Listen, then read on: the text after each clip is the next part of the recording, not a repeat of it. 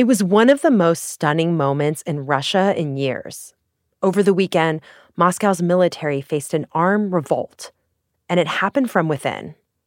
The Wagner Group, a mercenary force, marched towards Moscow, and they seemed to face no resistance and it was stunning that they were able to go this fast and and you know passed all through all the ro- roadblocks that that Russian officials have been trying to put up. There was stunning images of tractors destroying highways on the way to Moscow.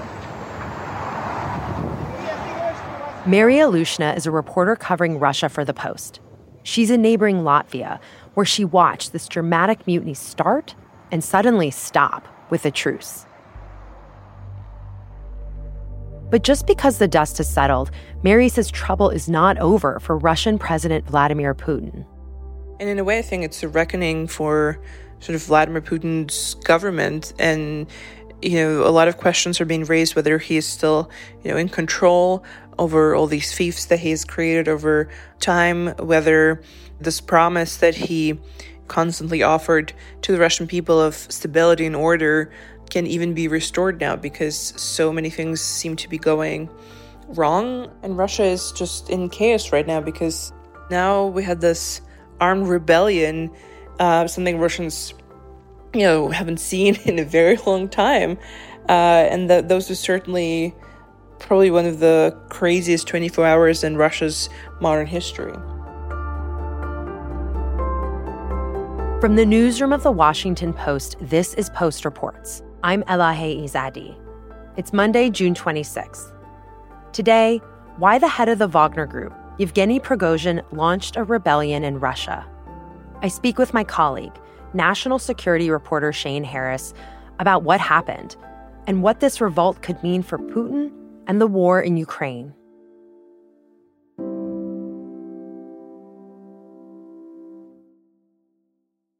Shane, we're coming out of an incredibly dramatic weekend in Russia with this short lived armed revolt.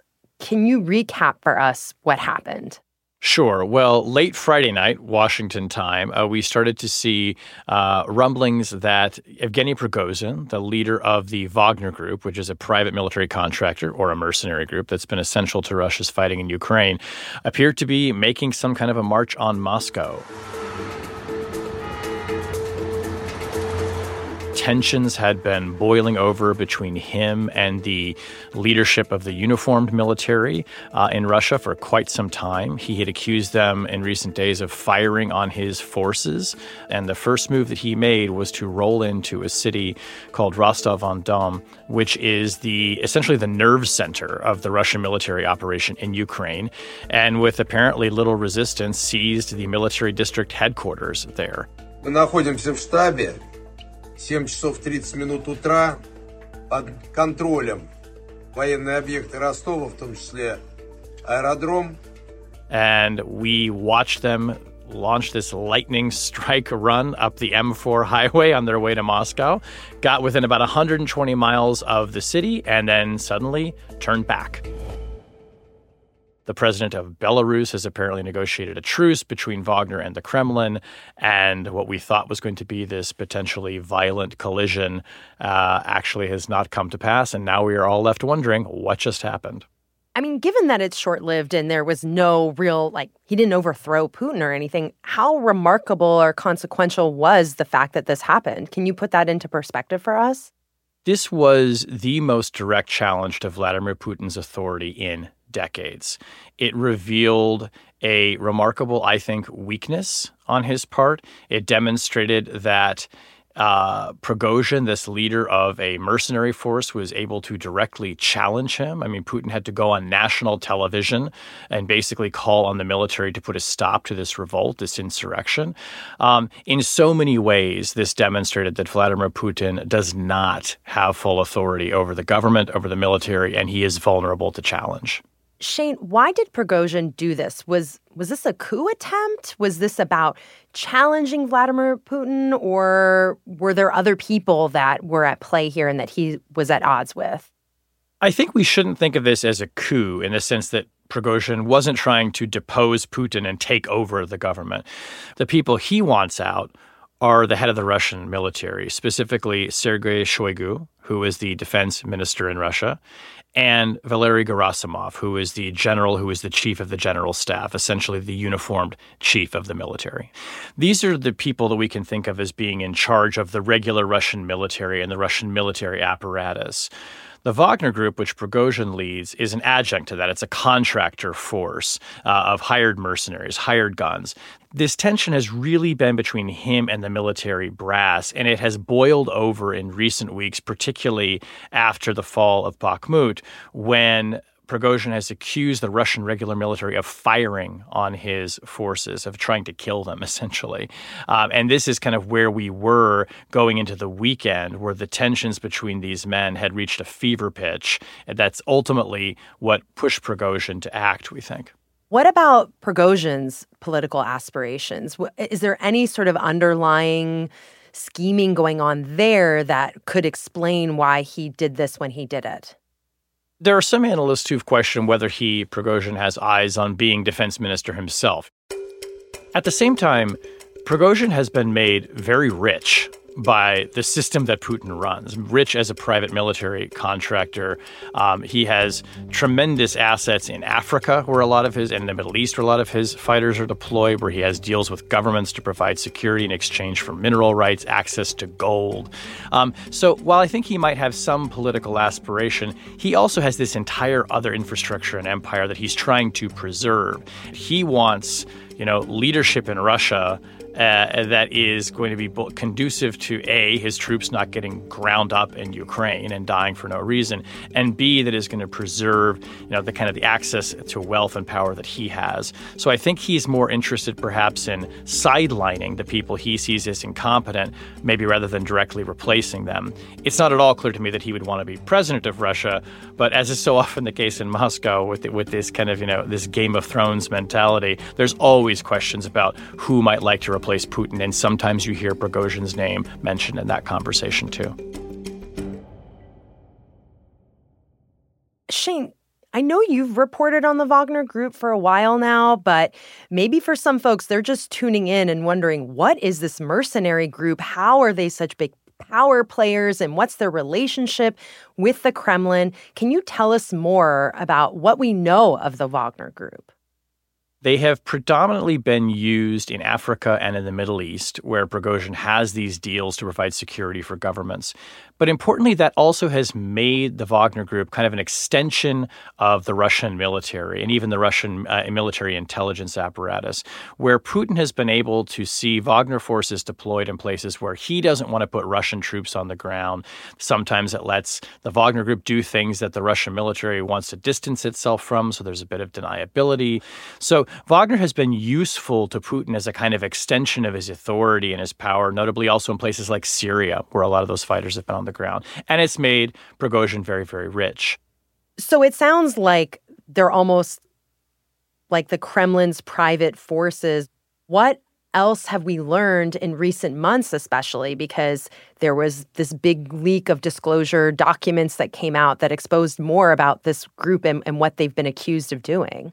Well, we've learned a lot from these recent disclosures from uh, U.S. classified U.S. documents on Discord that we've been reporting on, is that Wagner is probably even more of an essential component to the Russian military than people appreciate. Arguably, the Russian military would not be making any of the even moderate advances it is in Ukraine without the Wagner forces fighting for them. And where Prigozhin's real strength comes from is that he's assembled, you know, a fighting force that is nimble, highly skilled. They have military backgrounds of their own. Um, they are deployed in these African and Middle Eastern countries, having their own deals with governments there. And the Wagner Group has been implicated in human rights abuses and war crimes in the Central African Republic. Um, their, their fighting in Ukraine has been has been merciless, as has the Russian militaries. Notably, according to my sources, Prigozhin did not bring a lot of those fighters up to fight in Ukraine. It was as if he wasn't really ready to waste his best men on a war effort that even he regards as, you know, inept. It's not to say he doesn't support the war in Ukraine, but he thinks it's being prosecuted the wrong way. So he has been going through recruiting from the prisons, trying to build an army of his own. that has not sat well with the Russian military leadership. And yes, the Kremlin does sort of, you know, cut his checks. And to a certain degree, Wagner depends on the Ministry of Defense to supply him with ammunitions, with weapons. He's complained they're not doing that enough, that they're essentially not giving his fighters the support that they need on the ground. That too has created tensions and pitted his army against theirs, or at least the leadership of those two forces. So the political tensions and the dynamics here are one where you've got Prigozhin leading a private army that's like a quasi official force of the Kremlin versus the actual military. Prigozhin has been kind of a master of public relations in all of this. He's gone on Telegram to complain about the military leadership, and most recently to tell the Russian people that these military leaders are lying to them about how badly it's going. Shane, can you tell us a little bit about the relationship between Vladimir Putin and Prigozhin? So Prigozhin met Putin in the early 2000s um, after Prigozhin got out of prison, where he did about a 10 year stint. And they met when uh, Prigozhin was providing food services. He famously became the chef to the Kremlin, sometimes called Putin's chef. So, so he, he was like in food services? That's how he, was? got his start?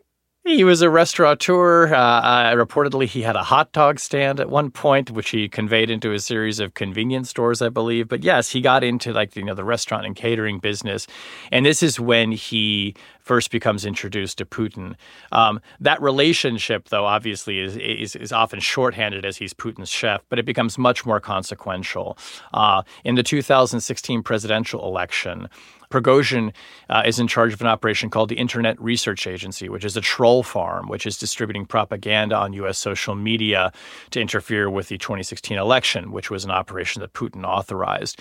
Uh, so, in addition to being a private mercenary force, and that really is his most important role to Putin, he's also sort of a, of a propagandist, if you like, for Putin. So, their relationship is is much more is much deeper and and more multifaceted than it was when they met, you know, more than 20 years ago.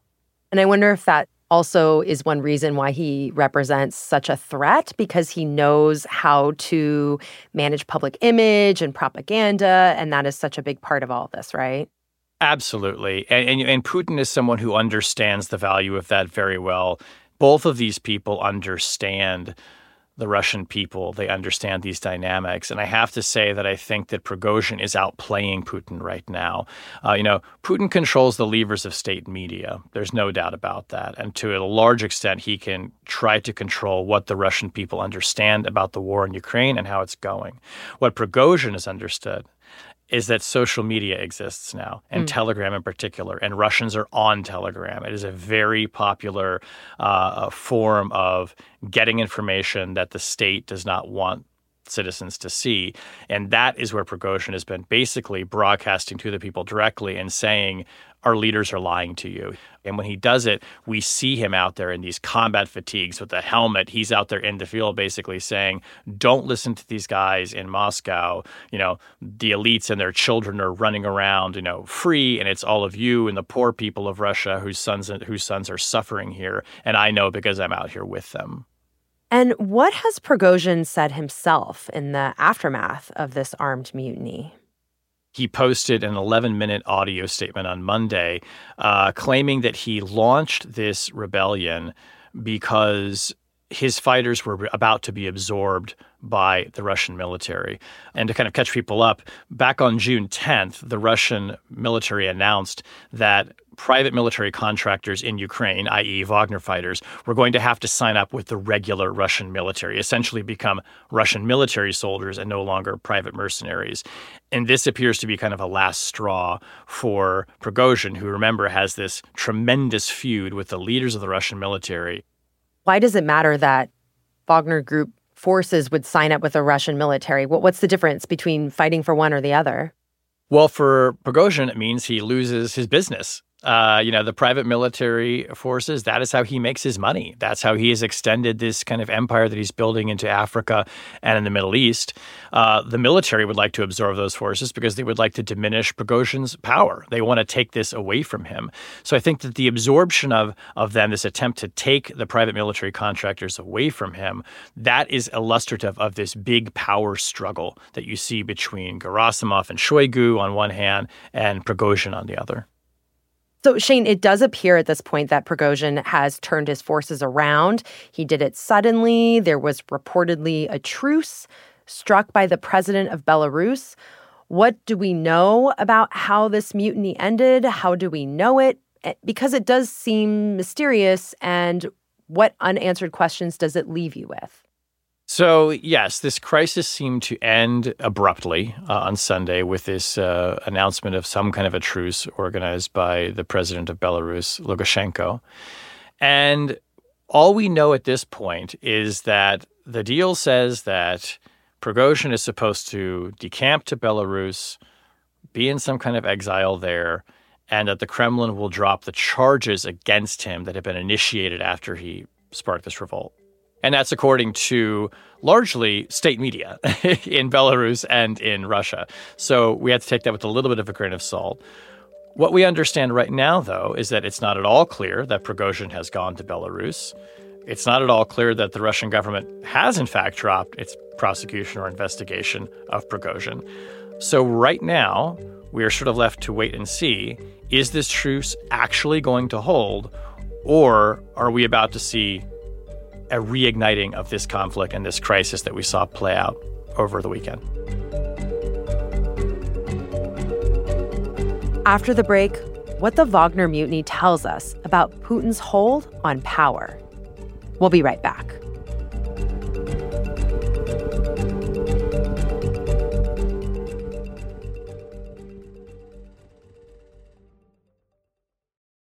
Hey, this is Christina Quinn. I'm the host of Try This, the Washington Post's new series of audio courses. The idea behind Try This is to become better functioning humans without having to comb the internet for countless hours. In our first course, we learned how to sleep better. Now, we're going to learn how to make our friendships stronger. I'll offer expert tips that are doable, and I'll keep it short. So let's do this. Classes in session. Find Try This from the Washington Post wherever you listen.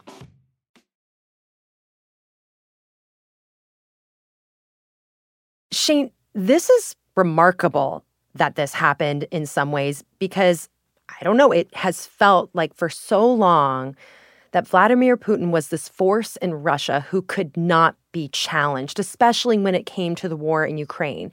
So even if this rebellion was short lived, what does it say about his grip on power? What has your reporting revealed? I think what this shows is that Vladimir Putin's hold on power is tenuous.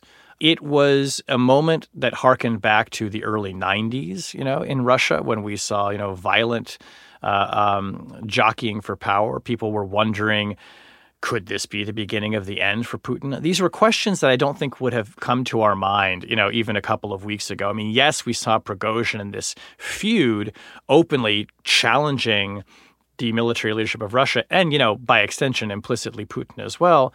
But Putin didn't do anything. He didn't try to silence him. He didn't try to stop him. And I think a lot of analysts looked at that and said, well, this is just classic Putin. He likes to have different centers of power. He even likes it when uh, um, these different uh, uh, powerful figures are vying against each other. He likes this competition. He is somehow the master puppet pulling the strings. But then Prigozhin comes in and says, not so fast, hmm. and challenges him. And very quickly, Vladimir Putin has to go on national television, address the country. Мы не дадим этому повториться. Защитим и наш народ, we won't let it happen again. We will protect our people and our statehood from any threats, including treason from the inside. What we are facing now is treason. Это именно предательство say these are traitors, demand the military put them down. They don't, by the way, um, at least not right away. They don't, they, they, and it hasn't come to that conflict. But you saw, I think, when you looked at Putin in that address, he looked shaken. And the mere fact that he had to go on national television and try to put a stop to what was happening tells you, I think, that he understood it was getting out of control. Yeah, the fact that Prigozhin was able to mount this mutiny and it did get so far, in some ways, you know, it does speak to where the thinking around the war in Ukraine is among the elites. But what about the current state of public support in Russia more broadly for the war in Ukraine? And does that matter at all with this? Or is this really just about where the elites and the leaders stand on this war? I do think it's really hard to gauge with any real certainty what public support for the war is because I'm not sure polling is reliable. But we're not seeing, for instance, massive protests in the street about the war. Um, you know, reporting on the war is not really accurate or, within or even, Russia. Within Russia, exactly. Right. So it just seems that most Russians are going about their lives uh, seemingly unaffected by this. Of course, they understand there are sanctions, um, but they're they're kind of pushing forward. It is also the case that most of the troops that are fighting and dying in Ukraine are not coming from the more privileged uh, middle and upper classes of Russia. They're coming from more ethnic Russians. They're coming from parts of the country far from Moscow. I mean, they're sending essentially the marginalized people of Russia to go fight this war. So those kind of elite classes in Moscow or St. Petersburg aren't feeling the pinch the way other people in Russia might be feeling it. When I say the elite, what I'm really talking about here is, you know, not only people in the Russian leadership, but the oligarch class, you know, the business class, these sort of, you know, these so-called military bloggers or people who are sort of given free reign to write on the internet, but they kind of know they're doing it at the behest of the state or with some state control. You can see where all of these people, and they give comments sometimes to us, you know, even anonymously at the Post, understand that the war has gone, it's in a disaster, and that that is not something that you will hear on the airwaves of state media. So if those people start start feeling that now is a time where they start talking openly about this and are criticizing Putin, that starts to undermine his position in the eyes of the Russian people. When that elite class starts to turn, and that's something that intelligence officials in the West now are looking for. And Prigozhin is kind of, you know, the, the leading indicator of that right now, I think. Yeah, and it's worth noting that any criticism in Russia about the Ukrainian war effort would be subjected to harsh crackdowns. Shane, looking ahead, how will this short lived mutiny impact Russia's war effort in Ukraine? And, and, what have Ukrainian leaders said about it? Well, one big question it, it, it, augurs for what happens in Ukraine is does this mean that the Wagner forces are no longer fighting in Ukraine, where they've proved so instrumental? If that's the case, that's going to be uh, a negative for the Russian military because they're not going to have those agile, arguably more experienced fighters, number one. But what's also really interesting, and Ukrainian officials that I've spoken to over the weekend, and you've seen President Zelensky even saying this, are really leaning into this moment to say, look, now is the time, give us more weapons. Безпека східного флангу Європи тримається лише на нашій обороні, і саме тому кожен прояв підтримки нашої оборони це підтримка longer range weapons, the kinds of weapons we've been asking, you know, Ukraine of the West and of the U.S. to really take the fight and try and liberate our territories because Putin is weak. What this shows you is that he's not 100 feet tall. He's not going to use a nuclear weapon to save his skin. The Ukrainians, I think, want to take advantage of this moment because they see Putin as vulnerable, maybe more vulnerable than he's ever been in his reign, to say, you know, put the pedal to the metal here, give us more weapons, back us, and let's finish this, uh, this war. And Shane, in your reporting, I'm curious whether any analysts intelligence officials are now mapping out and gaming out how Putin might respond to this brief insurrection to remain in power. Is it that he really is weakened or might he crack down even harder or will he just simply, you know, sort of reorganize his military leadership? What what are the what are the potential scenarios here and what indications do we have of what might happen next? One is that Putin, eh, you know, sort of feeling that he's weak and threatened, exercises an even more brutal crackdown. You know, crackdown on the media, maybe curfews, uh, limiting of rights even more than they already are. That's that's one potential scenario. Another, and this is something that people are I don't want to say predicting, but are, are really eyeing very very closely because it might be an obvious kind of path for Putin is to go ahead and shake up that military leadership and remove Shoigu or Gerasimov, these kind of top people, um, as a way of maybe signaling to that elite class, okay, I get it. Let's bring some new leadership in here. Let's start chart a new direction. At the same time, if he does that, he is potentially going to be seen as giving in to Prigozhin's demands. He will be acknowledging that Prigozhin's criticism was valid. Um, if he doesn't go that route of changing things up, though, the war is just going to keep going in the direction that it has been. So he really does not have great options. And anytime a leader is cornered, you know, this makes, you know, officials in other countries very, very nervous. And so right now, what people are watching very closely to do, why they're watching so closely what Putin is about to do, is not just that it tells us, you know, about what the next moves might be in the war in Ukraine, but about the stability of his own regime. And Washington is very nervous about a power struggle in Moscow. Why? Why? Why does that make them nervous? W- wouldn't it be beneficial to the United States' interests for Putin to be weakened and that there be a power struggle? Maybe, but the problem is, is the guy who replaces him might be worse. Hmm.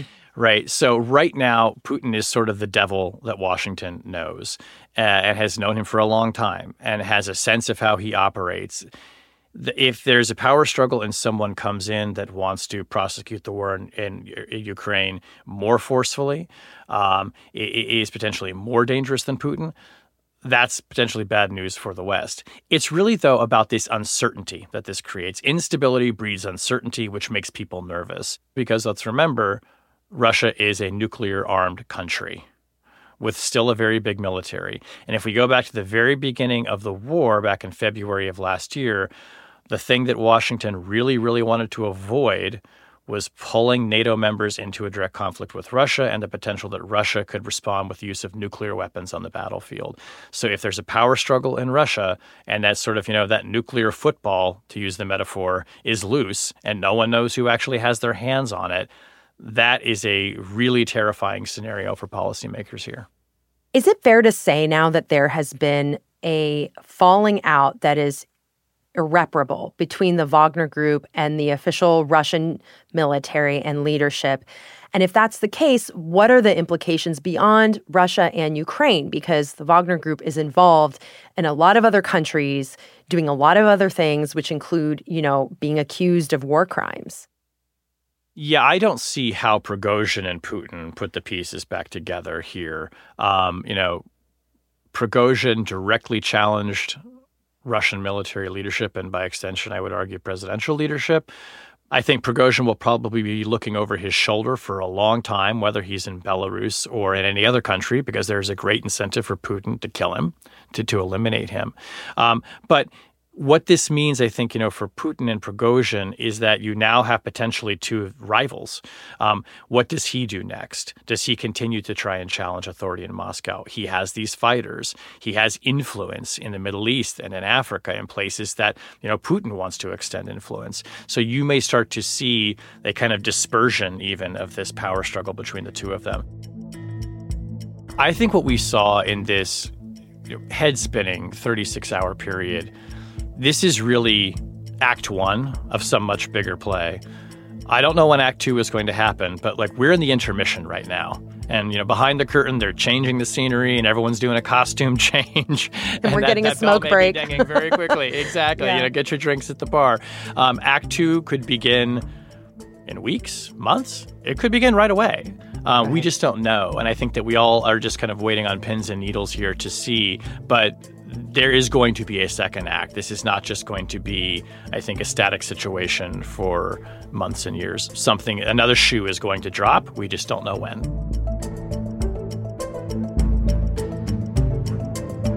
Well, Shane, thank you so much for unpacking all of this for us. I, I really appreciate it. Happy to do it.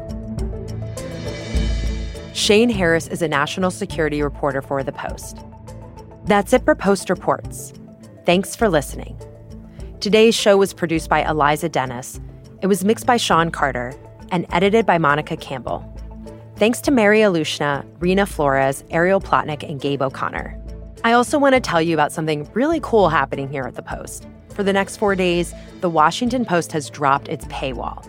Up until midnight Thursday, you can access as many free articles as you want, from in depth international reporting to dinner recipes. All you have to do is enter your email address when prompted. Go to WashingtonPost.com for more. I'm Elahe Izadi. We'll be back tomorrow with more stories from the Washington Post.